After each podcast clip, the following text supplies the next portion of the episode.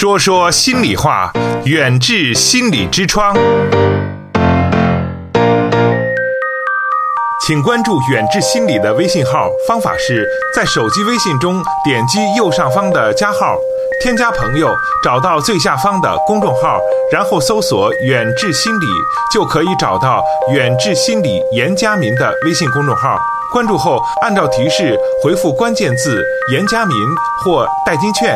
即可收获更多惊喜。那田勇老师也是刚才跟我们说了，这个沟通中很多不要做的事儿啊，是比要做的事儿还要重要的啊。那其实关于这个您说的孩子和父母之间的沟通的问题，其实我觉得跟这个聆听也有关系啊。就是其实家长要如何聆听这个事儿，是不是也要给我们的朋友们提个醒呢？嗯，对。哎，刚才我们说起来，哎呀，就是一个公式，很简单嘛。那我就套用公式就是了，我就。就把孩子说的话我重复一遍，把孩子的感受说一下，嗯，不就可以了吗？嗯，但是一定要积极倾听，一定要有三个前提。第一个呢，就是要真诚，父母是发自内心的，发自内心的啊，去真诚的、诚恳的对待我们的孩子。嗯，我们是从孩子的心理的需要出发，嗯，而不是从父母的心理需要出发。不要以为我们的孩子不懂事，一定要真诚。第二个呢，要接纳我们的孩子，不管我们的孩子什么样的行为啊，什么样的思想方式啊、思维方式，啊，我们都要用接纳的态度来对待我们的孩子。第三个，还要有同理心。同理心是什么样的一个？嗯，就是就是我们所有的父母，如果你具备了同理心，这是一个非常重要的一种能力。做父母，你一定要有这种能力，就是我站在孩子的角度，我去感受孩子的内心的感受。要站在孩子的那一方，嗯，去考虑一些事情，这样的对，去感受孩子的那当下的那个心理的状态，他的感受，他的情绪是什么？嗯，你一定要有这种能力。你可能说我不会呀，不要紧，这个是可以训练的。嗯，如果你经常和每天和孩子互动的过程中，你多给自己问一个问题啊：此时此刻我的宝宝的心情是什么？我孩子的情绪是什么？你多给自己去问这个问题，去感受他。嗯。如果你真的去用心的话，这个能力是很容易就学到的。你用有了这个能力，相信在你以后和孩子的交往中，你可能你就会说很容易懂得你的孩子，这是一个非常必备的一个前提条件。所以说，并不是说啊，我用田红老师教给我的这个积极倾听的公式，我一套就得了，不是，而是我们要发自内心的、要真诚的对待孩子。发自内心的从孩子的需要出发，去了解孩子的感受，去接纳我们的孩子。我们的内心要做到这一些，你再用那个方式去和孩子的，去给到孩子一个回应的话，那这样的沟通就是非常有效的沟通。在这样的一个情况下，才能够有效的沟通，对他才会有有效沟通的效果。嗯嗯，而且刚才嗯田红老师也说了，其实有四种比较基本的倾听技巧，是吧？嗯嗯嗯，这个技巧呢，包括包括就是说，比如说孩子说的时候，我不是我不回应他，嗯，缄默啊，不说，这样呢也可能让孩子呢，就是说打不开他的思路。嗯，比如说我们也平时。也要注意和孩子交流的时候，注意表达一些注意力的反应，嗯，比如说用一些动作呀、点头啊、身体的前倾啊、微笑啊，嗯等等。语言上呢，可以比如说嗯呃，去给到他一些鼓励，嗯嗯，我们也可以用一些鼓励引导孩子说话的一些问话，引导孩子说话，做一个说话的开门人，嗯，比如说可以说你想谈谈吗？我对你的想法很感兴趣，你听起来好像你有自己的想法，你愿意不愿意多谈一些呢？嗯，我们先用这样的方式来引导我们的孩子，让他说出来，去引导的一个方式啊。因为有一些孩子他的确不善于说，尤其是遇上一些嗯困扰的时候，他可能心情不好，就不愿意说。我们这个时候就可以给到他一些引导。让他说出来。嗯嗯，那还有就是，其实说积极的倾听，肯肯定很多家长都觉得我挺积极的呀。孩子跟我说事儿的时候，我就马上这个认真的听他说了，还帮他分析了。但这个积极的倾听是不是也有一些技巧呢？哦，当当然了，刚才我们说的也是一个技巧嘛，哈。嗯嗯，有的父母就会说，我给到你一些建议了，我给到你一些嗯分析了，我多么为你着想。我说的多么有道理。嗯，就像，其实我们的父母尽量的少和孩子讲道理，嗯，有时候道理多了也是伤人的，嗯，对不对？对。那我们就是说，呃，你给到他的建议是不错，你给到他的分析是不错，那他是你的，是父母的。不是孩子的，是可是我们用刚才那种方式呢，积极倾听的方式，你重复孩子的话，你谈孩子的感受，这是不折不扣对孩子的理解，不折不扣传送给的是孩子的原话。所以说，这样的不折不扣的理解和尊重呢，恰恰是我们的孩子的需要。我们孩子的心理需要得到了满足，他心情舒服了。那当然，他以后还会继续和我们的父母说啊，嗯，这就是积极倾听的为什么有效。我们用建议，甚至用赞美、用分析，甚至用转移的这样的花方式，我们自己觉得，哎，这个经验还是挺不错的嘛。对哈但是孩子并不是孩子想要的，因为那是父母的，那不是他的。哦但是积极倾听呢，就是不折不扣是孩子的东西。我们现在呢，这个先给大家在这个直播间和我们的这个听众朋友们留一个问题啊。我们这个呃新闻先报之后，我们的这个广告之后啊，呃，先给大家来留这样的一个问题，呃，是关于什么呢？我先给大家说一下我们的这个背景是什么样的啊。就比如说，孩子说。妈妈，我太笨了，我总记不住数学公式，我永远都没有办法记住那些公式。假如你是这位孩子的父母，你听到孩子这么说的话，嗯，你会回复什么样的这样的一个答案给孩子呢？当然用要用我们新学的那个积极聆听的。我们先期待大家的回复。远志心理用中医打开中国人的心灵之窗。呃，如果说有这个孩子跟您说说，妈妈，我太笨了，我总记不住数学公式，永远都没有办法记住。我觉得，那这样的话，你作为父母，你会说些什么呢？我们的这个微信公众平台上就有这个家长说，这种问题啊，说孩子也不是呃没说过，也会说，基本上其实一第一次、第二次还挺有耐心的，时间久了就没有什么耐心了。那也有这个我们的听友回复说是，嗯，会说你这个有些数学公式你记不住，就是你没有用心啊，你得多记啊，你要有技巧、有方法，不能死记硬背。嗯，那他们这样的一些回复是比较这个积极的倾听的这样的一些回复方式吗？很简单，我们就看看那个公式呗。那个积极倾听呢，就是把孩子的原话我们整合一下，再传播给他，嗯把孩子的原话告诉他。第二部分呢，就是不把我听到孩子说这些话的时候，嗯。他的心理的状态是什么样，他的心情是什么样，爸你感受到的孩子的心情告诉他，嗯，就这么简单。很显然，嗯，好像是都在跟孩子讲道理呀、对呀、但是其实家长觉得自己这样已经呃。很平等了。嗯，对。那如果我们用那样的公式来说的话，哎，其实就是这样。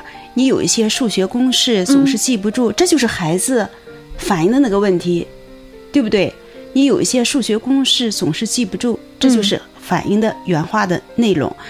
你感到很沮丧是吗？嗯或者是说你感到没有信心是吗？嗯，就这么简单。其实孩子告诉我们这些问题的时候，他并不是说要想解决什么问题，他只是说我心情不好，我记不住，我告诉妈妈，我告诉爸爸，你那爸爸妈妈只要是听懂了我的意思，理解了我的心情，你能尊重我，在听我说什么，实际上他的困惑就解决了。这个时候，是嗯，他并不是说我一定要解决什么，而且当孩子告诉我们我们这些事情的时候，我们就会说这些问题，孩子会自然而然去解决他的困惑，他的那个不自信。因为你的理解就会给到他一种支持，因为情绪是一种能量。当你理解他的时候，他这个情绪的能量就变成积极的正能量了。如果你哦批评他、教育他、说说教他，他更不自信，他更沮丧。嗯他带着这种更沮丧的负能量的心情，他怎么可能能记得住那些公式呢？如果我们能够把孩子的心情理解到位了，说出来，这个孩子心情自然那个负面的情绪就没有了。嗯他可能接下来他自己就去背公式了。嗯当然了，如果我们我们只是说在今天晚上单独拿出来沟通嘛，如果这个时候我们也会给到孩子一些学习的方法，学习是有定一定有方法的。我们在心平气和的时候又给到孩子一些方法，这个孩子有了学习方法，又没有因为沟通无效给孩子造成的不利的心情的影响，我们的孩子怎么可能学不会呢？每一个孩子都是独一无二的，最聪明的、最笨的孩子都很少，大部分人的智商都可以学会。在那个年纪应该学会的东西。嗯，其实我觉得很多家长，你包括不不用说是家长，你像我在家里也是不是一个最小的孩子，我们家里还有一些更小的孩子，他们在跟我们说：“哎呀，暑假作业好多呀！哎呀，这个这一学期数学方面我确实有一些，我总觉得我都很努力了，我还没有答好。”那我们听完之后吧，其实我们。嗯，怎么说？我们也很心疼他们啊，但是呢，就没有像田红老师您说的这么科学的一些回复方式吧？我们可能就会站在我们这边，就觉得，哎呀，不想让他再遇到这种困难，想赶紧帮他解决，就会说，那你把你的课本拿出来，我给你看看呀，你怎么样才能够更好的、更快的背下来？然后就给他讲讲讲。嗯，其实你想一想，他在和你说这些事情的时候，他并没有说我要放弃不做作业的这种。意意识对不对？我只是觉着哦，有一些压力大，有一些作业多，我向你倾诉一下。这时候你如果你告诉他哦，你最近老师给你这个假期布置的作业很多，你是不是感觉到非常有压力呀？嗯，哎，你理解了他就可以了。他并不说我不做了，我不学了。你理解他，你懂我，你懂我了。我把我这种负负负面的情绪消耗我的情绪，我就变成了积极的正能量。为什么？有人懂我。有人懂我，我就愿意去学习，所以说这就叫有效沟通，它会转化孩子的负负面的情绪，成为正面的能量。成为正面的一个能量，情绪就是一种能量吗？情绪真的是这样啊，也是还是想问问这个，嗯，田红老师，你看，比如说，嗯，有的时候有的孩子可能家长就会说他呀有自己的小心思，有的时候啊他问他他不说话，这样的情况下我们就很着急。你有时候问多了，他就容易哭闹情绪。那这样的一些小情况，真的就是我们家长的问题吗？我们又应该怎么解决呢？的确是我们看到有一些孩子性格内。向啊，或者说不善于沟通啊，他回到家以后他会不开心。在这么一种情况之下，我们父母，嗯，首先你要平静的告诉孩子，妈妈看到你不想说没有关系。当你想对妈妈说的时候，你再过来，妈妈一定会认真听你说，我会等你。哎，就会让孩子妈妈很理解我。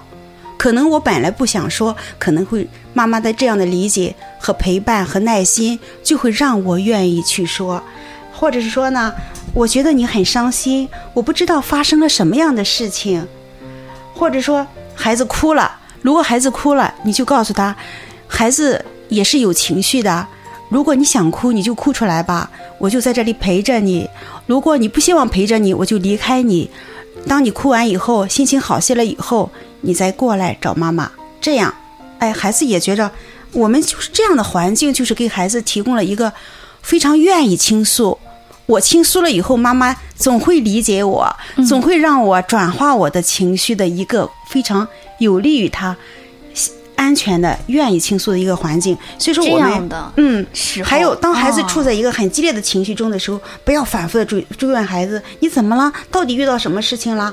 让他愿意说的时候去说，我们给他提供这么一个安全的，有想说的时候就说，不想说的时候你就静静的待一会儿。你你不想你想哭的时候，你就想流眼泪，你就想哭一会儿。我们去给孩子提供这么一个环境，这是我们父母可以能够做到的。当你有能力给孩子提供一个宽松环境的时候，我们的孩子基本上他是没有机会有糟糕的坏心情的。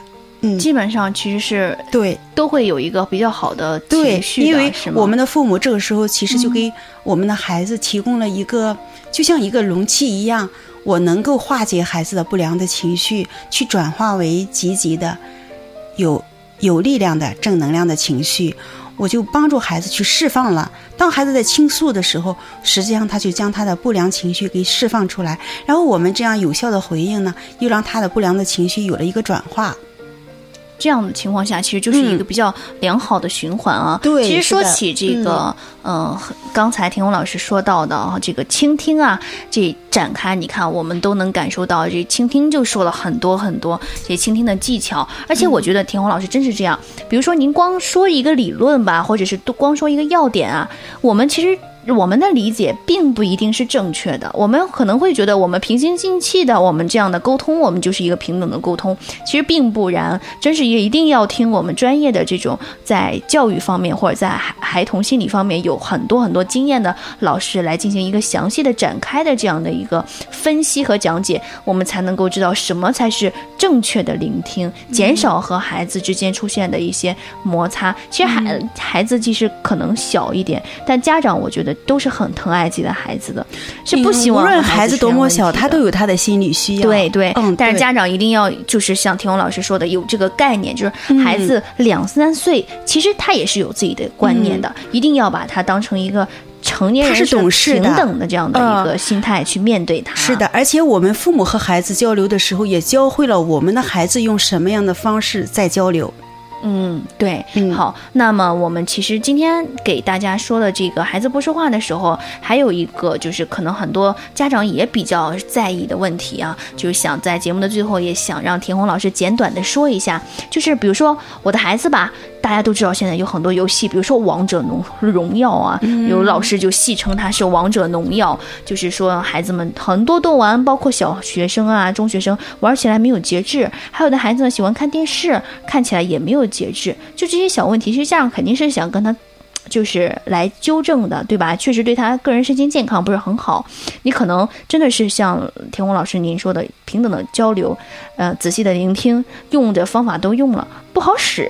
那这样的话，孩子的这种行为，我们家长该如何帮他改变呢？嗯，这是嗯，这也是一个比较大的。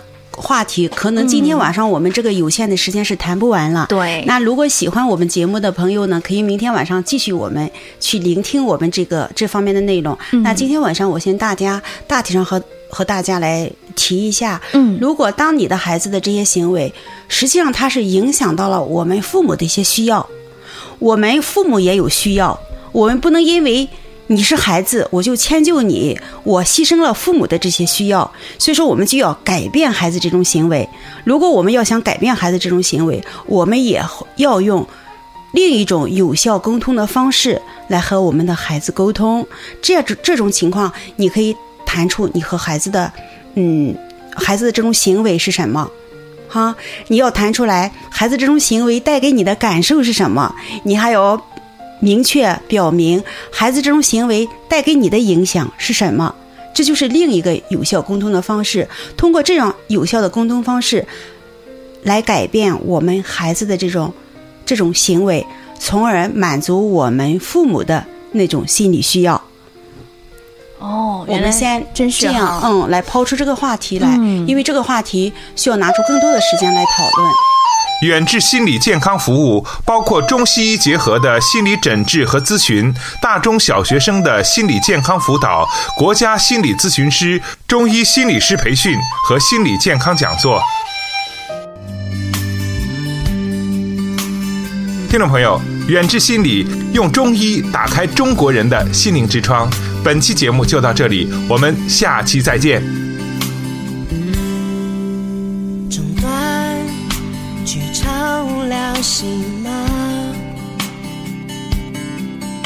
散场，没有人在身旁，一条孤单的走廊，会走到什么地方？在路上会遇见怎样的穹苍？那山顶上的光。好像要带领我飞翔，带我飞大门去的一道墙。